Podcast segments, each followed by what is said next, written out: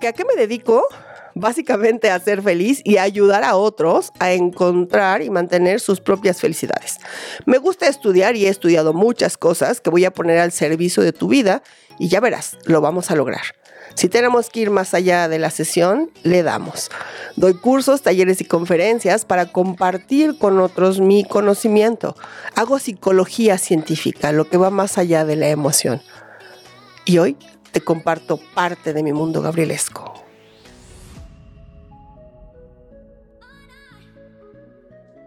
Hola, ¿cómo estás? Yo soy Gabi Aguayo y este es nuestro segundo audio. Y como el primero arrancó con tanto cariño, nos encantó su respuesta, gracias por interactuar con la respuesta. Eso nos permite pues ir viendo qué les gusta, por dónde nos podemos mover, qué es lo que más les late. Y yo con muchísimo cariño dedicación, voy a ir tratando de complacerles a todos. En el audio 1 platicamos de la felicidad.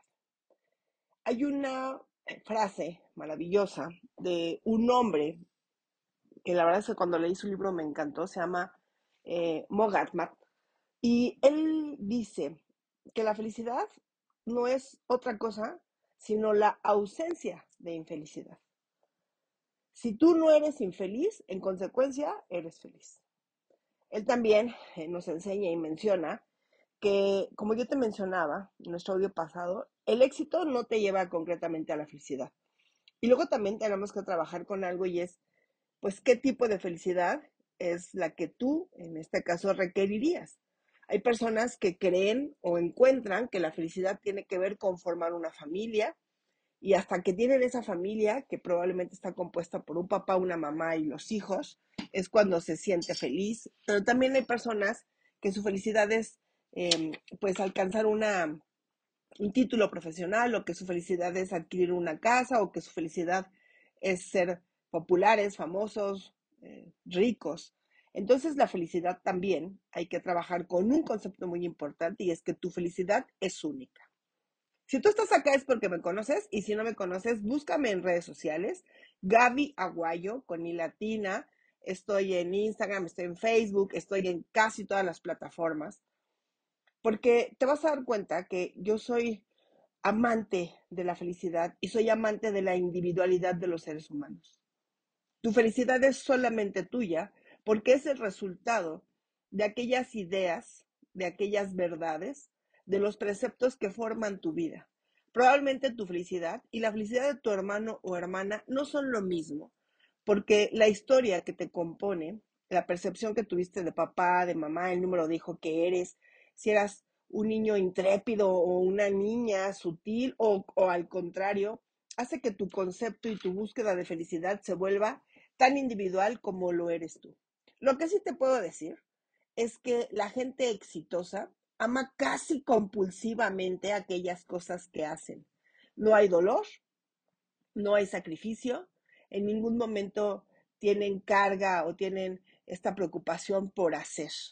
Y eso los lleva a sentirse felices. Recuerda que éxito y felicidad son dos palabras, ya lo dijimos antes, que son tan personales como tú. Hay personas que correr tres kilómetros por primera vez en su vida es un éxito maravilloso que les causa mucha felicidad y hay personas que correr un ultramaratón los hace igual de felices.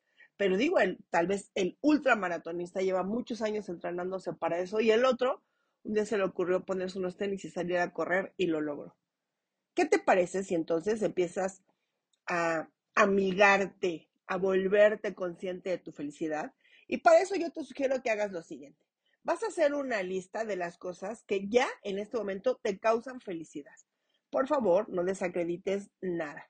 Cocinar, caminar, bordar, leer, tener una colección completa de estampitas, de muñequitos, salir con mis hijos, tener éxito, hacer ventas, cualquier cosa. Yo podría tardarme aquí horas tratando de enumerar todas las cosas que pueden hacer feliz a un ser humano, pero lo muy cierto es que esta felicidad es solamente tuya.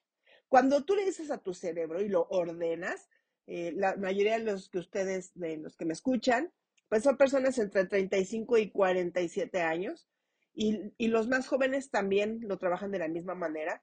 A nosotros nos enseñaron a trabajar gráficamente Nos enseñaron a hacer apuntes, a utilizar un lápiz rojo, un lápiz azul, puntos, comas.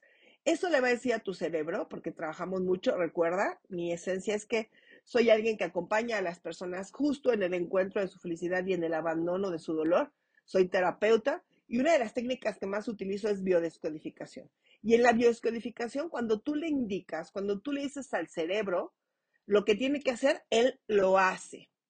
Sí, debo admitir, lo trabajaremos más adelante, que inconscientemente lo hace como una orden que no se permite discernir, pero bien utilizado es una herramienta maravillosa.